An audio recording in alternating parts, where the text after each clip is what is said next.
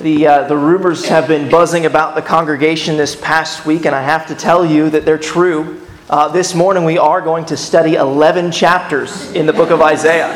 Yes, we're going to be looking at Isaiah chapters thirteen through chapter twenty-three. We continue our study in the book of Isaiah this morning. So far, we've covered uh, the first twelve chapters. Uh, in chapters one through five, we learned that God's people, they're, they're filled with sin, and therefore they're, they're worthy of His judgments.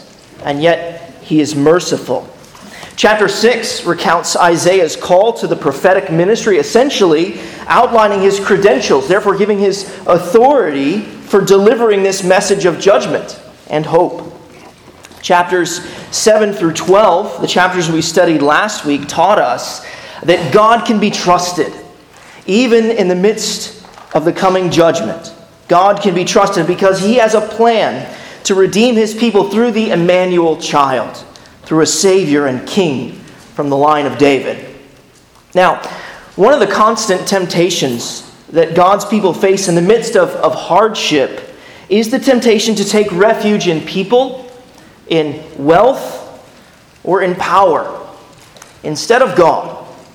And the purpose of these eleven chapters, they hold together. The purpose of these eleven chapters, chapters thirteen through twenty-three, the purpose of these chapters in the book of Isaiah is to express that hope is found in God alone. God announces His judgment upon the nations of the known world, urging His people, the people of Judah, to put their hope in Him.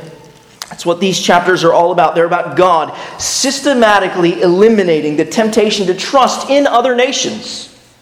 And this dovetails beautifully with Isaiah's overarching message in his book, which is, God is salvation. That's also what His name means. If you haven't done so, I really encourage you to go ahead and turn in your Bibles to Isaiah chapter thirteen.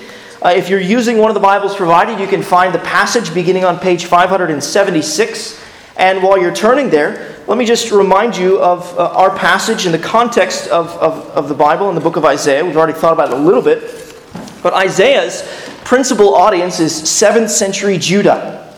But his message is not just for them. It is for the whole world.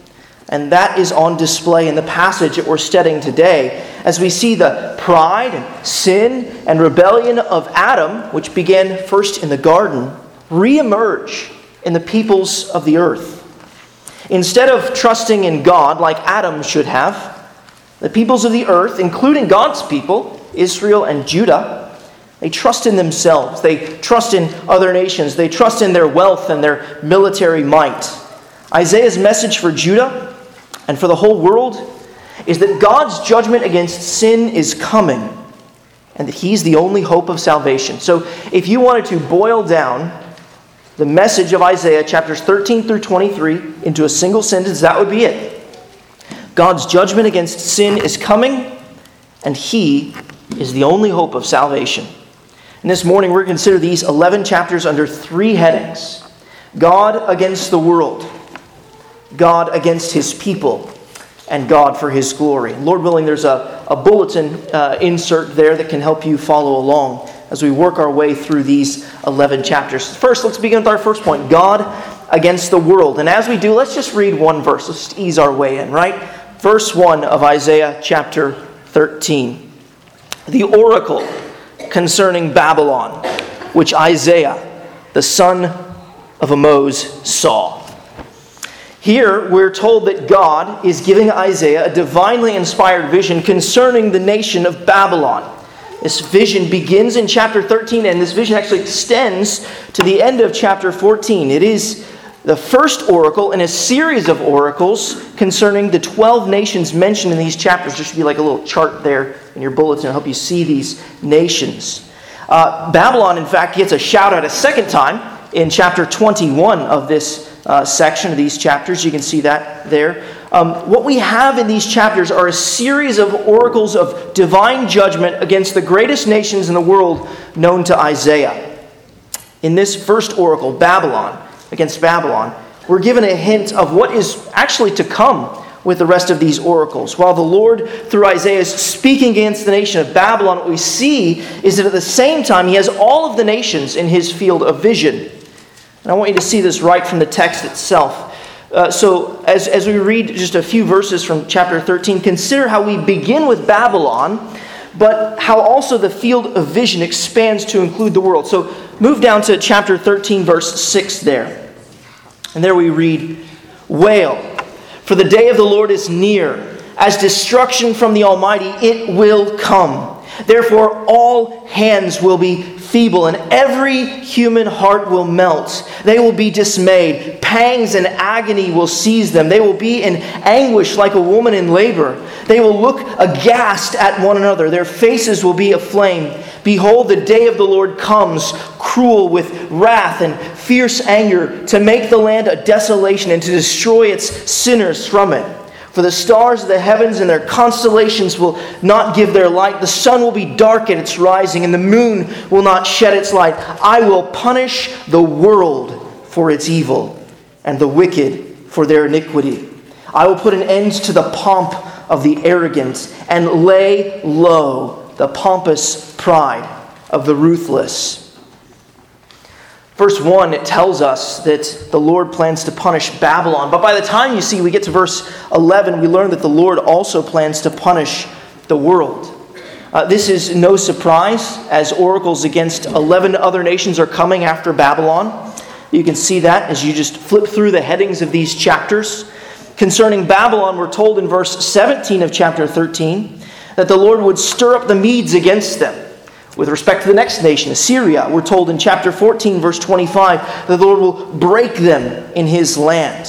Philistia will face a famine and then face an enemy from the north. Chapter fourteen, verses thirty and thirty-one. Moab will be laid waste in a single night. Chapter fifteen, verse one. These are just some key verses as we're working through these chapters. Damascus, which is another name for Syria, will become a heap of ruins. Chapter seventeen, verse one. Cush will be devoured like birds of prey, and beasts of the field will devour the leftover carcasses and crops. Chapter eighteen, verse six. Egypt is given, uh, almost not surprisingly, one of the longer oracles. It's been a, a, his, a, a historic enemy for God and his people. Egypt, they're told in nineteen, chapter six, that the Nile will be dried up and that the king of Assyria will lead them away to exile naked and barefoot. It's chapter twenty, verse four. For Duma, it's another name for Edom, for Duma, the judgment would feel like a never-ending night. That's chapters, chapter twenty-one, verses eleven and twelve. Think of that punishment. The punishment lasting for what seems like a never-ending night. Those in Arabia will run and hide. They will flee from the sword and from the bent bow. Chapter twenty-one, verse fifteen. Tyre and Sidon, the, the two major coastal cities, Uh, receive the last of the judgment oracles in these chapters. They were, were will wail as they're laid waste. Chapter twenty-three, verse one. Indeed, news of their desolation, of Tyre's desolation, will actually echo across the Mediterranean Sea to the city of Tarshish.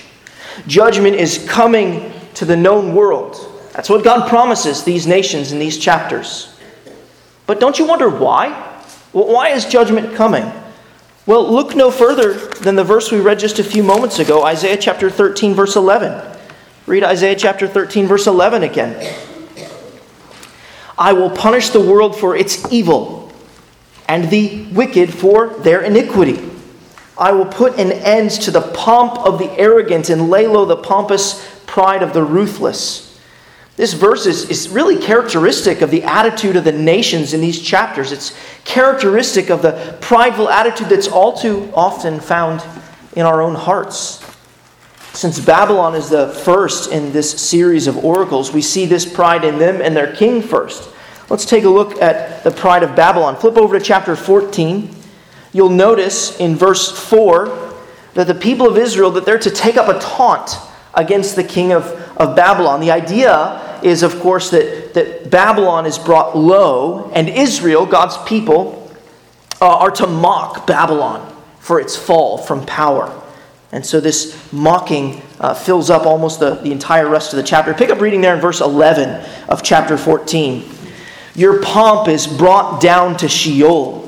The sound of your harps, maggots are laid as a bed beneath you, and worms are your covers. How you are fallen from heaven, O day star, son of dawn.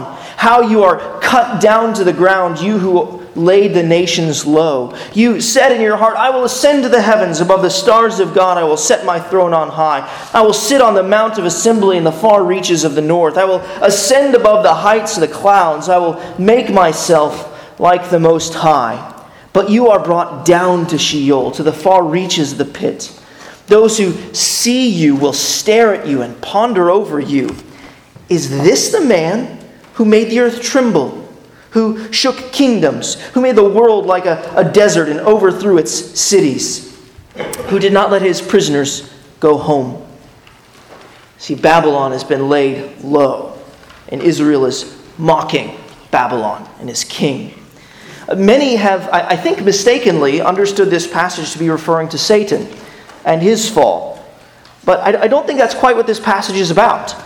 Isaiah told us in chapter fourteen, verse four, that this is a taunt against the king of Babylon. Added to this, we're reminded in verse sixteen that this is a taunt directed toward a man who made the kingdoms of the earth tremble. And, and Babylon really did, as they were a powerful army marching through and conquering many nations. Some point to the language about Sheol and the heavens and say, no, no, this is, this must be about something much grander. But I think that's to forget that we're reading prophetic poetry and prose, which uses lofty language and imagery to communicate an earthly reality. It's true that Jesus picked up some of this language in his teaching, in the language of uh, Isaiah chapter fourteen. You can find some of it in Luke's gospel, particularly in Luke chapter ten. But I think if you read Luke chapter ten carefully, you'll notice that Jesus is responding to the success that his disciples have had in their preaching ministry. They've successfully gone out and preached and cast out demons. And Jesus then uses this language from Isaiah fourteen to describe what the arrival of the kingdom of God has done to Satan. The arrival of the kingdom of God has cast him down from his throne. The proclamation of the kingdom of God and the arrival of the king is what brings about Satan's defeat. It's what lays him low. What is said poetically here in Isaiah chapter fourteen, uh, said here of the pride of the king of Babylon, uh, is that he wanted to make himself like the Most High. That's really what many ancient kings said. Uh, if you think particularly about the Roman Empire, emperors would claim for themselves to be gods. This is not a, a new thing in history that they were doing. It's been going on for a very, very long time. What's said about the king of Babylon here, really, couldn't it be said about Adam in the Garden of Eden? When Adam broke God's command not to eat of the tree of the knowledge of good and evil, he was pridefully attempting to steal the throne of the Most High. He wanted God's authority. That's what sin is. That's what pride is. It is an attempt to displace God from his throne. John Stott once observed that pride is more than the first of the seven deadly sins. It is the essence of all sin. Do you recognize that about your sin? When we sin, we are attempting to dethrone God. Pride was found in Babylon, but is also found in Moab. Turn over a couple of chapters to Isaiah chapter sixteen. You take a look there at verse six. This is an oracle against Moab. Here we have a, a statement about Moab's pride. Isaiah chapter sixteen, verse six. We have heard of the pride of Moab, how proud he is, of his arrogance, his pride, and his insolence, and his idle boasting. He is not right. Pride uh, even turns up in the last nation mentioned in these chapters. Uh, flip ahead to Tyre, to Isaiah chapter twenty-three. Pride turns up here in this major coastal city, this port city. Isaiah chapter twenty-three, verse eight. Who has purposed this against Tyre, the bestower of crowns, whose merchants were princes, whose traders were the honored ones of the earth? The Lord of hosts has purposed it to defile the pompous pride of all glory, to dishonor all the honored of the earth. So you see from these chapters, one of the things we're learning is that from beginning to end, the world is filled with pride. From the first nation in these chapters, Babylon, to the last nation in these chapters, Tyre, the world is filled with pride. From a nation in the east, Tyre, to a nation in the west, Babylon, all the nations are filled with pride. And I don't know if you, you noticed this in our reading from earlier in the service, uh, from Revelation chapter eighteen, but when the Apostle John picks up this language from Isaiah fourteen in his vision, he refers to Babylon by name, but particularly toward the end of that uh, statement there in Revelation eighteen, he actually uses imagery related to Tyre. He talks about ships and coastal cities and port cities and all the pride found in there. It's as if John is actually paying tribute to the whole of these chapters, from Isaiah chapter thirteen to twenty-three, saying the, the whole world is filled with pride and the whole world will fall at the return of Jesus Christ, just like Babylon fell. Isaiah chapter twenty-three, verse nine, tells us that the Lord has purposed to put an end to this pride. When God purposes to punish the proud, they cannot escape His punishment. There is no escaping His punishment, and no one can cancel it or annul it or turn back God's hand. That's what the Lord tells us in Isaiah chapter fourteen. So go back toward the beginning, Isaiah chapter fourteen. Let's take a look at verses twenty-four to twenty-seven, where the Lord is essentially telling us, you're not going to stop me when I bring these plans about. Chapter uh, fourteen, verse twenty-four. The Lord of hosts has sworn, as I have planned it, so shall it be. And as I have purposed, so shall it stand. That I will break the Assyrian in my land and on my mountain, trample him underfoot. And his yoke shall depart from them, and his burden from their shoulder. This is the purpose that is purposed concerning the whole earth. And this is the hand that is stretched out over all the nations. For the Lord of hosts has purposed, and who will annul it? His hand is stretched out, and who will turn it back? The answer, of course, is no one. When the Lord has purposed to oppose the proud, no one can oppose Him. Here is another reason that God's people ought to take, uh, they, they ought not to take refuge in the nations. And it's another reason why God's people ought to be humble before Him. If we are honest with ourselves, we will admit that we're all proud. Uh, if you don't admit that you're proud, you're proud. Uh, you know, pride turns up in our most innocent thoughts, in our most innermost thoughts. I'm glad I'm not like him. It's not so innocent, is it? Ah, to be young and foolish. It, it turns up when we exalt ourselves and hold others in contempt. Pride turns up in our attitudes. Uh, we bristle when a mature Christian uh, gently encourages us to study a particular passage of Scripture because they see something that needs growth in our life. And we think, ah, no thanks. Sometimes as if we have nothing to learn from them. When was the last time you asked a mature Christian, what do you see in my life? What do you think I should be studying from God's Word for my, for my growth in godliness? Pride, it's seen quite clearly in our prayerlessness.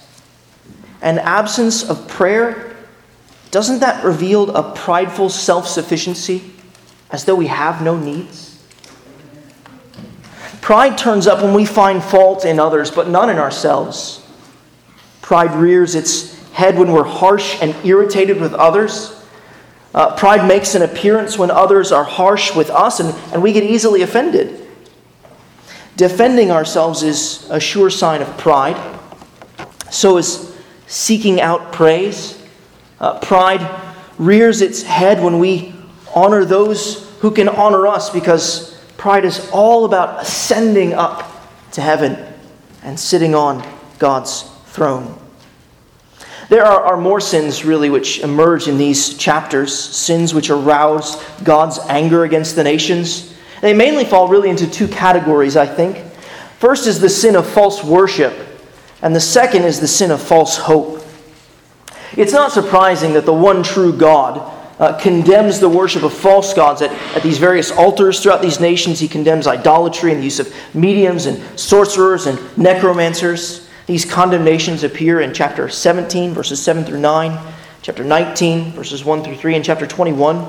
Verses one through nine. These condemnations are, are certainly in line with the ethical force of the first two of the Ten Commandments. Thou shalt have no other gods before me, and before no idol, bow thy knee. The, the other group the grouping of sins found in these chapters is that of false hope. We, uh, we find, uh, what we find in these chapters is that over and over again, the nations are trusting in their military might and power. They are either trusting in their own weaponry, or they are trusting in the, the military strength of another nation. This is portrayed vividly in chapter twenty. Turn over to Isaiah chapter twenty. Let's uh, begin reading in, in verse one, this short chapter. In the year that the co- commander-in-chief, who was sent by Sargon, the king of Assyria, came to Ashdod and fought against it and captured it, at that time the Lord spoke by Isaiah the son of Amoz, saying, "Go and loose the sackcloth from your waist and take off your sandals from your feet." And he did so, walking naked and barefoot. Then the Lord said, "As my servant Isaiah has walked naked and barefoot for three years as a sign and a portent against Egypt and Cush, so shall the king of Assyria lead the Egyptian captives and the Cushite exiles, both young and the old, naked and barefoot, with buttocks uncovered, the nakedness of Egypt. Then they shall be dismayed and ashamed because of Cush their hope and of Egypt their boast. And the inhabitants of this coastal coastland will say in that day, 'Behold, this is what has happened to those in whom we hoped, and those to whom we fled to help to be delivered from the king of Assyria. And we, how shall we escape?'" You see what's being communicated here? A people had trusted in the power and military might of Egypt and Cush, only to see Egypt and Cush sacked by the mighty Assyrian army. Egypt and Cush were embarrassingly led away into captivity, and this nation's false hope was then exposed. This is what the Lord does to those who put their hope in something and someone other than Him. This is part of what God's message was to Judah. Don't put your hope in other nations. They will fail you. God is your salvation. God. You see, He exposes our false hopes and shows us how futile our faith in them is. What are you trusting in? If it is not in God and His Son, Jesus Christ, He will expose its futility and impotence. I don't know if you realize this, but our anxiousness will very often expose what we're trusting in. Uh, too often we're anxious because what we're finding is that those people or those things that we're trusting in aren't strong enough to bear the weight of our hopes. There is only one person in this world who is strong enough to bear the weight of your hopes, and His name is Jesus. Also, while our anxiousness sometimes reveals that we are hoping in the wrong things and in the wrong people, it also sometimes reveals that we're hoping for the wrong things. If you are the least bit anxious about the present political cycle, what does that say about where your hope lies and what you're hoping for? You know, this past week I had a neighbor come up to me, uh, distraught about this present political cycle. What a profound opportunity to express confidence and joy in the sovereignty of God. He's got the whole world in His hands. He has had the world in His hands for quite some time, and He's going to continue to have the world in His hands until the end of time. We have nothing to fear. God's perfect love toward us in Jesus Christ ought to cast out all of our fears, as the Apostle John reminds us in First John chapter four eighteen. He is our hope. In these chapters, we have come to see that God is against the nations for their pride, for their false worship, and their false hope. He's against the nations for their sin. In these chapters, God even expresses His displeasure toward His people.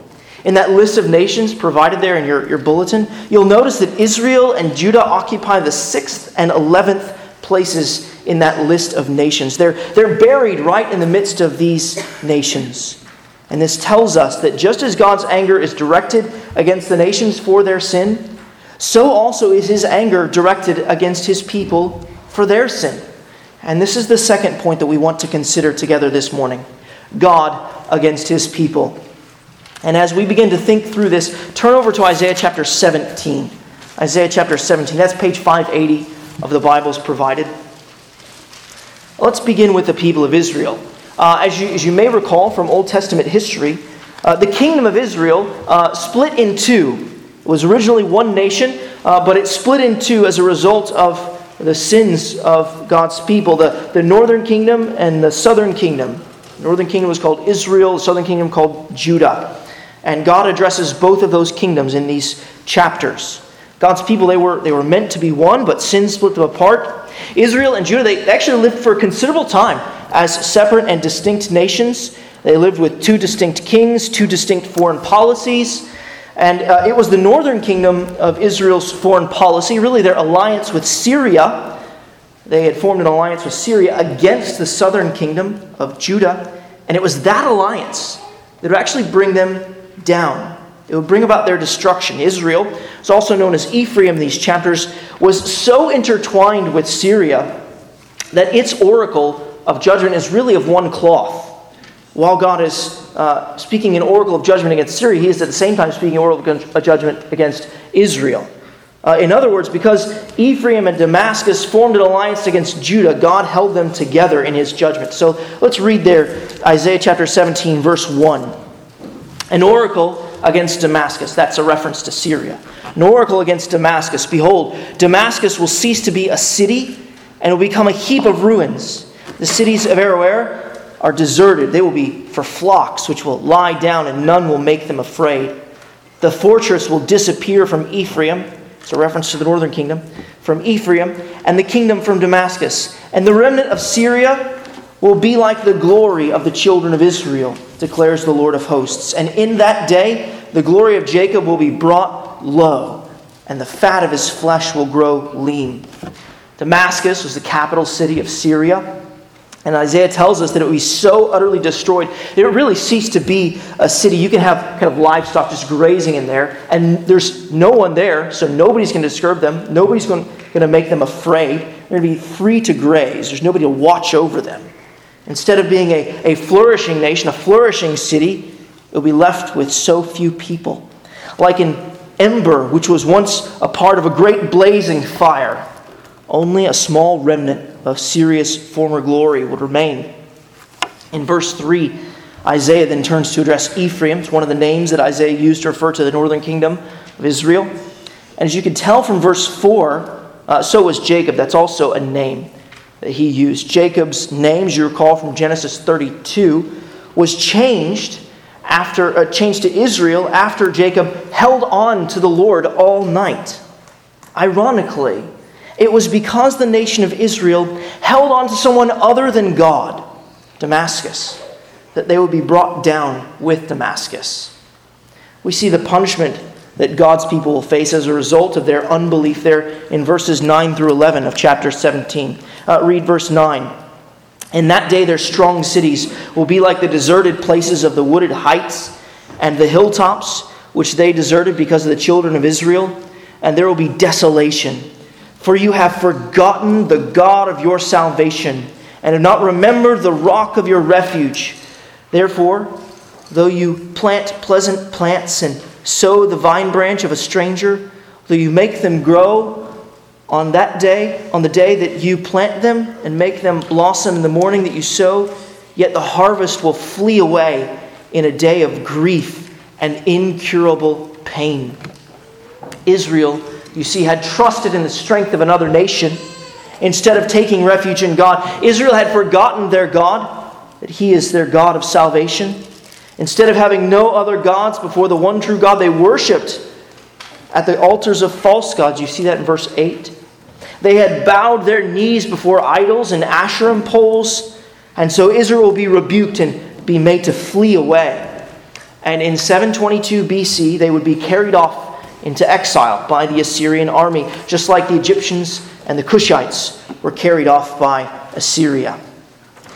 In reading those verses, I was I was set to wonder, have we forgotten God? What alliances have we made? Who or what have we bound ourselves to, clinging to in hope? And what do we worship as the work of our own hands? It was Israel, Ephraim's allegiance to Damascus, that aroused the Lord's indignation. But God wasn't just against Israel. His indignation was also aimed at Judah. the southern kingdom, where God positively stretched out his hand against Israel in punishment. He removes his protective covering from Judah so that they endure his punishment. That's what we learn in chapter twenty-two. If you flip ahead to chapter twenty-two, we see here that God had long protected Judah from the onslaught of the enemy. But in the days ahead, God would remove his protective covering. And when he did, what would Judah do? Who would they look to for help? Would they forget God like Israel did? Or would they remember that he is their rock of refuge? As we read Isaiah chapter twenty-two, verses eight to fourteen, keep in mind, keep in the back of your mind where the nations and Israel had placed their hope. And ask yourselves, was Judah any different? Isaiah chapter twenty-two, verse eight, he has taken away the covering of Judah. In that day you looked to the weapons of the house of the forest, and you saw that the breaches of the city of David were many.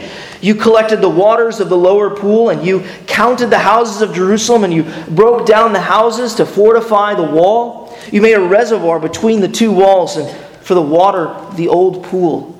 But you did not look to him who did it, or see him who planned it long ago. In that day the Lord God of hosts called for weeping and mourning, for baldness and wearing sackcloth. And behold, joy and gladness, killing oxen and slaughtering sheep, eating flesh and drinking wine. Let us eat and drink, for tomorrow we die. The Lord of hosts has revealed himself in my ears. Surely this iniquity will not be atoned for until you die, says the Lord God of hosts. In the day that God removed Judah's covering, they turned and they looked for weapons. They turned to the forest. They turned to their to fortify their defenses. They turned and took refuge in their own resources. They did not look to God for refuge. Perhaps they even rationalized their turning to their own resources as taking refuge in God. Perhaps they thought to themselves, you know, uh, the, the Lord, he's, he's really given me all of these things, and this is his means of protecting me. Let us not be so naive. Our Lord never means for our bank accounts to be our security. Our Lord never means for the laws of the land, laws of religious liberty, to be that which guarantees our protection. Our Lord never means for us to place our hope in a court, a Congress, or a president. Our Lord never means for us to take refuge in our careers or in our relationships. None of these things will ultimately satisfy us, and none of these things will finally save us. Our God calls us to put our hope in him. He may, in his providence, choose to use some of those things. He may choose to remove them. Whatever he may choose to do, we ought always to turn to him for refuge and strength. At the same time, we ought to turn from our sin. God called for repentance from his people. I wonder if you noticed that here. That's what the weeping and mourning and baldness and sackcloth refer to in verse twelve. Those are images of a people ashamed at their sin and self-reliance. Instead of a people filled with sorrow and shame and repentance, what did the Lord find? Verse thirteen tells us that he found a people filled with joy and gladness. He found a people filling up on the pleasures of the flesh, saying, let us eat and drink, for tomorrow we die. He found a people who are forsaking reality. He found a people trying to escape reality. Judah, like Israel, and like the nations, would be made to face reality. On the last day, we will all be made to face reality. And the question is, have our sins been atoned for in Jesus Christ? And this is the good news of the Bible. Atonement for repenting sinners has been made by Jesus Christ. God sent his Son, the Lord Jesus Christ, into the world to save the world from the punishment that's due to their sins. God became man in the person of Jesus Christ, and because Jesus lived the perfect, righteous, and sinless life, he was the perfect, righteous, and sinless sacrifice, atonement for sinners. Jesus' death on the cross was the sacrificial atonement which would deal with sin once and for all. And to assure us that God the Father received the just payment, that he received the atonement, that was due to our sins, to assure us that Jesus' death makes us at one with God the Father. Three days after his death, God the Father raised Jesus from the dead. Friend, if you are here this morning, if you're not a believer, follower of Jesus Christ, I want to invite you to come to him in repentance and faith. Confess to God in your heart that you are full of sin, and that in pride you have tried to take his throne. We all have tried to do that. Confess now that your only hope is in him and in his Son, Jesus Christ. Believe that when Jesus died on the cross, God's wrath against your sin was satisfied. Believe that God raised him from the grave so that you might have peace with God and so be forever welcome into his presence. This is the good news of the Bible. And if you want to know more about this good news, please find me at the door after the service. I'd love to talk to you about this good news. Talk with a friend or family member that you came here with this morning. What we also see in these chapters is that while God is against sin, he is also for his people. Surprisingly, God is not just for Israel and Judah, but the nations as a whole. His people included more than just Israel and Judah. Previous chapters in Isaiah had already hinted at that. The promised Emmanuel child of chapter seven is the Davidic king of chapter nine, who would stand as a signal for all peoples, we read in Isaiah chapter eleven, verse ten. And as we learned from our study last week, the New Testament confirms that this messianic figure is none other than Jesus Christ. Even in these chapters, where God is depicted as being against these nations, against the world, and against his people, what we also learn is that he is for his glory. And that what this means is that these nations come to love him and to worship him. So let's turn now and see that in these chapters as we consider our third point. God is for his glory. Just a moment ago, go ahead and turn back to chapter fourteen. Just a, a moment ago, we thought about how God was against the people of Israel. So we, we see and remember in chapter fourteen, God is uh, also for his people. Consider how God expresses his love for his people. Uh, in Isaiah chapter fourteen, verses one and two. For the Lord will have compassion on Jacob, and will again choose Israel, and will set them in their own land. And sojourners will join them and will attach themselves to the house of Jacob, and the peoples will take them and bring them to their place. And the house of Israel possess them in the Lord's land as male and female slaves. They will take captive those who were their captors and rule over those who oppressed them. You know, so chapter thirteen declared that Babylon would fall, and here we're learning that it had to take place so that the Lord could reveal his compassion and choice of his people yet again. In history, uh, Babylon would eventually be defeated by the Persians, and this would allow the people of Israel to return home to Canaan. This set the stage then for the coming of Jesus Christ. God chose Israel to be the people and the place where his worldwide purposes of redemption would be made known. Even in judgment, God was for his glory and for the good of sinners. The two are really intermingled. God's glory and the good of sinners, they're in harmony. We see this at the end of chapter fourteen. If you skip ahead to, to verse thirty-two, take a look at verse thirty-two. What will one answer the messengers of the nation? The Lord has founded Zion, and in her the afflicted of his peoples find refuge. Now this is remarkable because it comes on the heels of oracles against Assyria and against Philistia. When nations of the earth come looking for aid, what will they be told?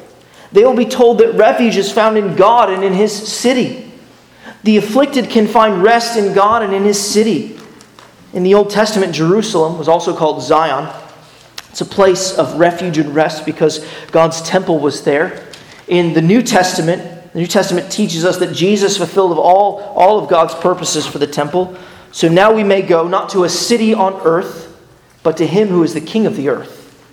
Where can the afflicted and the weary find refuge today? In Jesus Christ. Jesus said in Matthew chapter eleven, verse twenty-eight, "Come to me all who labor and are heavy laden, and I will give you rest."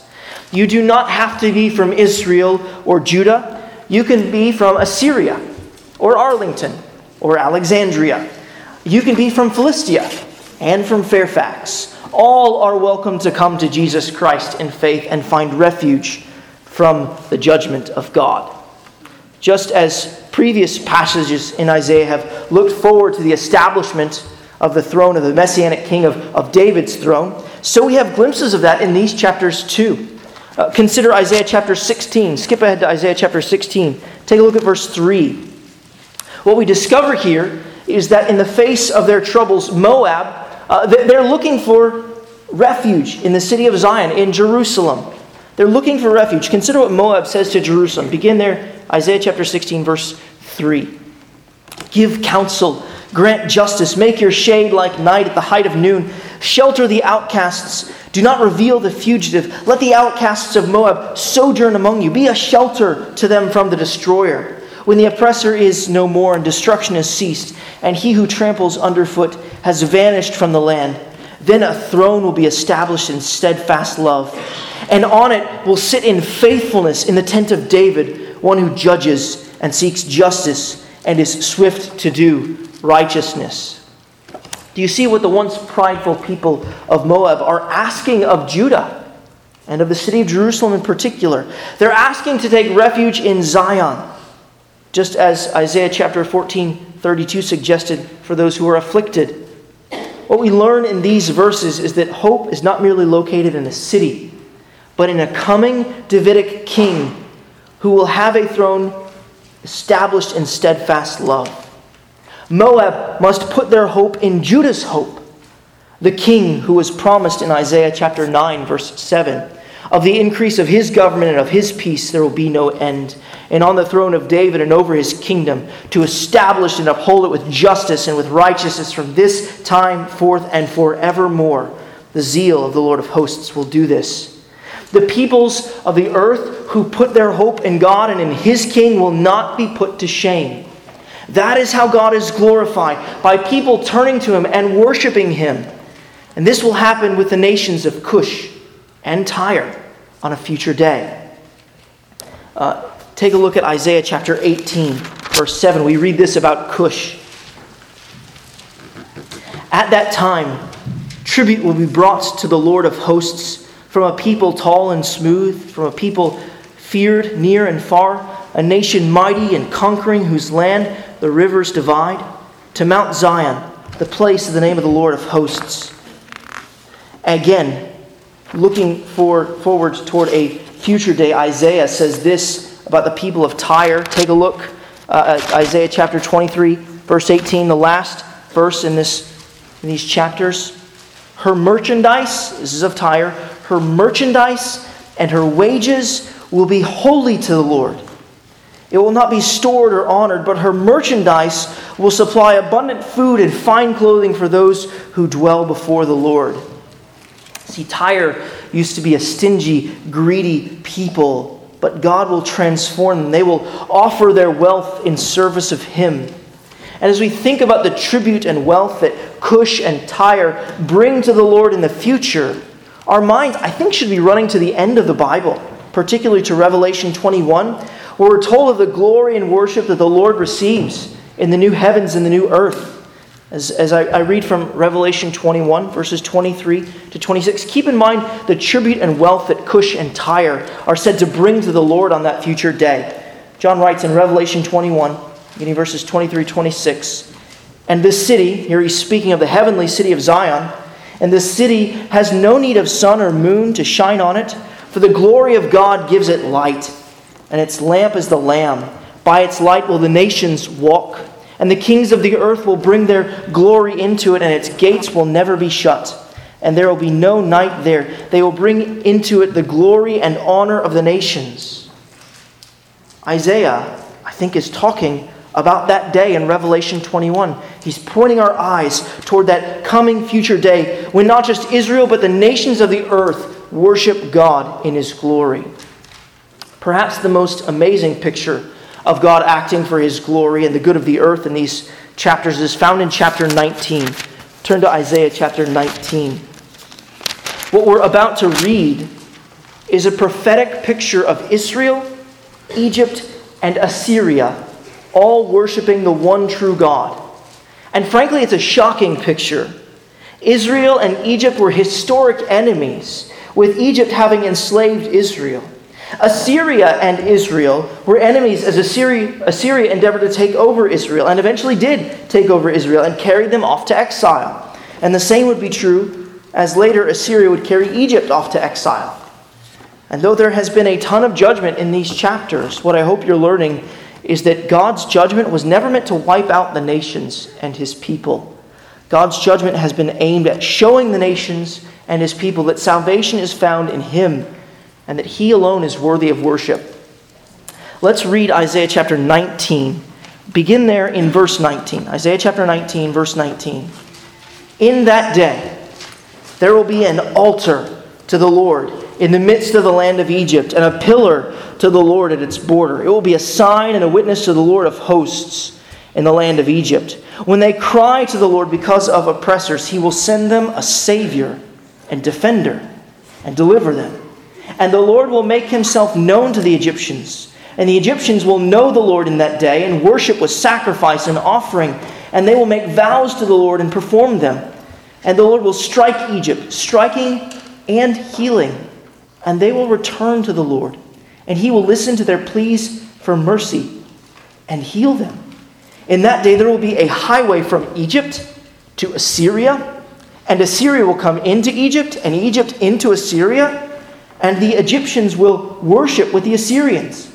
In that day, Israel will be the third with Egypt and Assyria, a blessing in the midst of the earth, whom the Lord of hosts has blessed, saying, Blessed be Egypt, my people, and Assyria, the work of my hands, and Israel, my inheritance. Do you see what Isaiah is prophesying here? He's telling us that Jews and Gentiles will worship the one true God. Verse twenty-five is just astounding. He calls Egypt, Egypt, my people. Egypt, the people whom he crushed in the walls of the Red Sea. He calls Assyria the work of my hands and Israel, my inheritance. All of these nations, notice that, belong to the Lord. They are mine. And as we conclude, I want us to have a clear grasp of what's being depicted here. Gentile nations are being grafted into the people of God. Doesn't it sound like the fulfillment of this vision will be the fulfillment of God's promises to Abraham? Doesn't it sound like what the Apostle Paul said in Ephesians chapter two, verses ten to sixteen? There Paul writes, For we are his workmanship, that's what he said of Assyria, For we are his workmanship, created in Christ Jesus for good works, which God prepared beforehand that we should walk in them.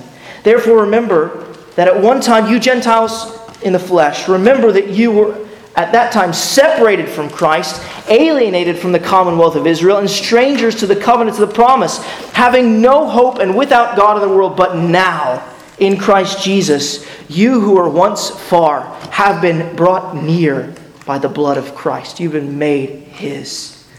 For he himself is our peace, who has made us both one, and has broken down in his flesh the dividing wall of hostility, that he might create in himself one new man in the place of two, so making peace, and might reconcile us both to God in one body through the cross, thereby killing the hostility. Egypt and Assyria and Israel, hostility was killed between them as they were made God's people, as they were made his. Egypt, Assyria, and Israel are no longer enemies, nations at war, but nations at worship. This has begun in and through the ministry and work of Jesus Christ. The gospel has advanced to these nations and continues to advance around the world. And the gospel will continue to advance until Jesus returns and the people of God sing the song of the Lamb together. Listen as I read this song that we will all one day sing with the nations of the earth. Revelation fifteen, verses three and four. Great and amazing are your deeds, O Lord God the Almighty. Just and true are your ways, King of the nations. who will not fear, O Lord, and glorify your name. For you alone are holy. All nations will come and worship you, for your righteous acts have been revealed. Praise God that he is for his glory in bringing the nations to himself. Let's pray together.